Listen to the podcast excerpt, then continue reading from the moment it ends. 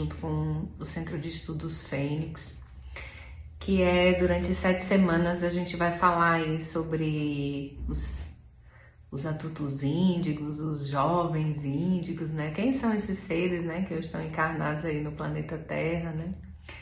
O que, que eles vieram fazer, né? E também todo o trabalho, né? Todo o processo que envolve, assim, os seres que são conhecidos como os altamente sensíveis, né? Eles são os transmutadores energéticos,